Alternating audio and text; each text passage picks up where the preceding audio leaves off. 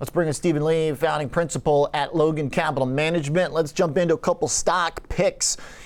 Welcome back to the show, Stephen. Good to have you here this afternoon. Good to be here. Good to be here. Thanks for the time. Okay, so we got a couple stocks on your mind. I think one in particular that probably doesn't get enough attention is Insperity, a pretty interesting pick that you've got alongside Paycom, a couple companies that fit into an employment narrative perhaps in our recovery.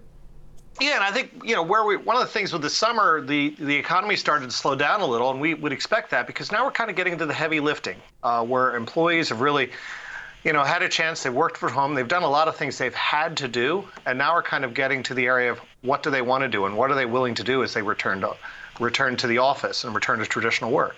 So you look at companies like Paycom and Insperity that are allowing businesses to offer more competitive compensation, be more flexible, deal with the fact that maybe you have payroll not just in one state but 10. Um, you know, what do benefits look like in that era? So we're really seeing, you know, we're sort of calling this sort of a period of discernment or a period where people are thinking about where they want to go.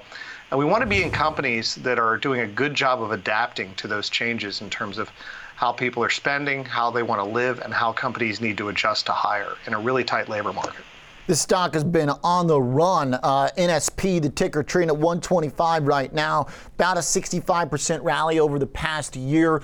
What has been baked into this? I mean, we're having a conversation about this right now with so many different themes that have really been the backbone of our recovery. We're just talking the home builders. They can hit spot on the expectations and still sell off a couple percent.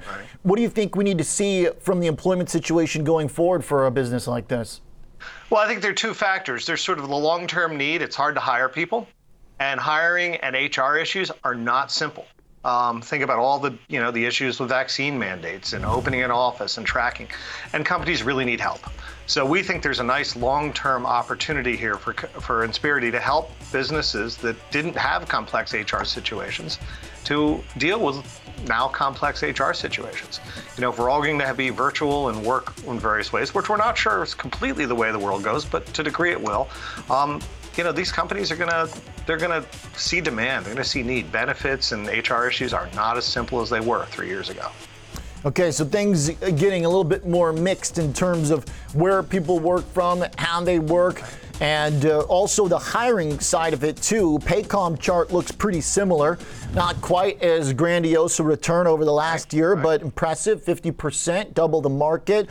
So are these generally going to be correlated trades? You know, I think in a way they will because hiring is getting back to it, and both are helping small to mid-sized businesses that are getting bigger that need to get their workforces back in place. You know, what really impressed us about Paycom is they were uniquely prepared before you know the current uh, health crisis. They took their sales force and made it digital and make it made it virtual. So if they had to, you know, if they wanted to prospect a new business and meet with that controller, you know, that was a that was a sale that was done in person over a desk, and they basically took their team and said, you know, we can do these through the equivalent of Zoom, if you will, um, and so they were well prepared to be able to make these engagements. You know, think about all the issues. Do you owe wage tax in a city if you're working from home? If say I live in one state and work from another, all these things get more complex. So you know, the idea of a, a small to mid-sized business taking those responsibilities on on their own probably not likely. And Paycom's got the database, the cloud-based software, the tools, and the ability to make the sale um, that many of their competitors don't. Okay. Uh, Stephen, uh, we've got earnings coming out here for Paycom uh, in a couple days uh, as we start the new month. That's next week. We're going to get the report. What kind of top line growth uh, is this company uh, going to be able to deliver? Are these numbers that need to be like big double digits, like software level type growth?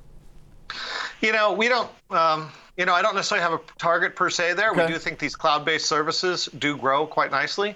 Um, it's going to be how quickly the employment happens, uh, but the important thing is versus expectation. And us, we think this is kind of a market share game.